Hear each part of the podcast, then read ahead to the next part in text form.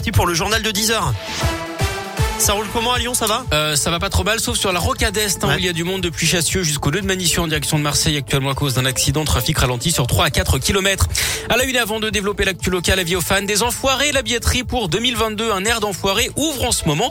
Les concerts auront lieu du 20 au 24 janvier à Montpellier. Toutes les infos sur enfoiré.fr. Les restos du cœur comptent sur vous. Notez qu'en 2019-2020, les concerts ont permis d'offrir plus de 15 millions de repas aux personnes accueillies par les restos du cœur. Retour au calme à la Duchère. À Lyon ce matin, hier, des policiers ont été visés par des coups de feu vers 19h a priori lors d'un contrôle de la BAC sur un point de deal. Aucun agent n'a été blessé. Le raid est intervenu. Le quartier a été bouclé pour retrouver le ou les tireurs présumés.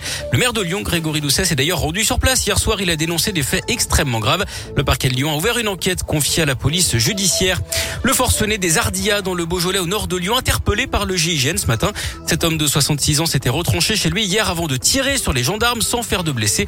Tout serait parti d'un différent familial d'après le progrès. Le suspect a donc été interpellé et placé en garde à vue pour tentative d'homicide sur personne dépositaire de l'autorité publique. Il n'était pas connu pour des faits de violence.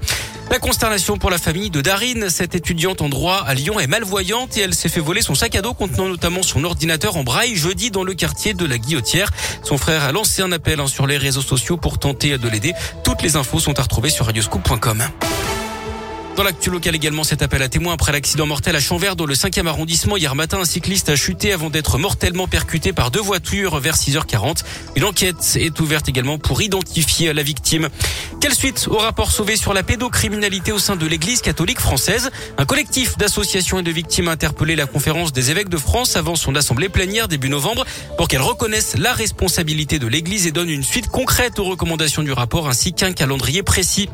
La troisième dose du vaccin Moderna approuvée pour les plus de 18 ans. C'est l'Agence européenne du médicament qui a donné son feu vert hier. C'est le deuxième rappel à être autorisé après celui de Pfizer. Mais là aussi, c'est aux autorités françaises hein, qu'il revient d'autoriser ou non ces doses de rappel. Dans la région, un homme tué par balle dans le puits d'Aumière, à Champétière, c'est près d'Ambert. La victime était âgée de 62 ans. C'est son voisin, un agriculteur de 73 ans, qui aurait ouvert le feu. Il a été placé en garde à vue d'après la montagne. D'après les premiers éléments, c'est une dispute hein, qui aurait mis le feu aux poudres sur fond de relations conflictuelles entre les deux hommes. La victime avait été adjoint au maire de cette commune de 300 habitants. Une cellule psychologique a été ouverte pour la famille. Une enquête a également été ouverte. Et puis un drame dans la Loire, une jeune femme de 25 ans a perdu la vie hier après-midi sur la commune de La Fouillouse. D'après le progrès, la victime était en plein travaux de rénovation dans sa maison lorsqu'un mur s'est effondré sur elle. On ignore encore les raisons de cet accident. Une autopsie a été ordonnée pour établir les circonstances exactes de son décès. Et puis on termine par du sport et du foot. On joue ce soir. L'équipe de France féminine dispute un match de qualification pour la prochaine Coupe du Monde. C'est à partir de 17h au Kazakhstan.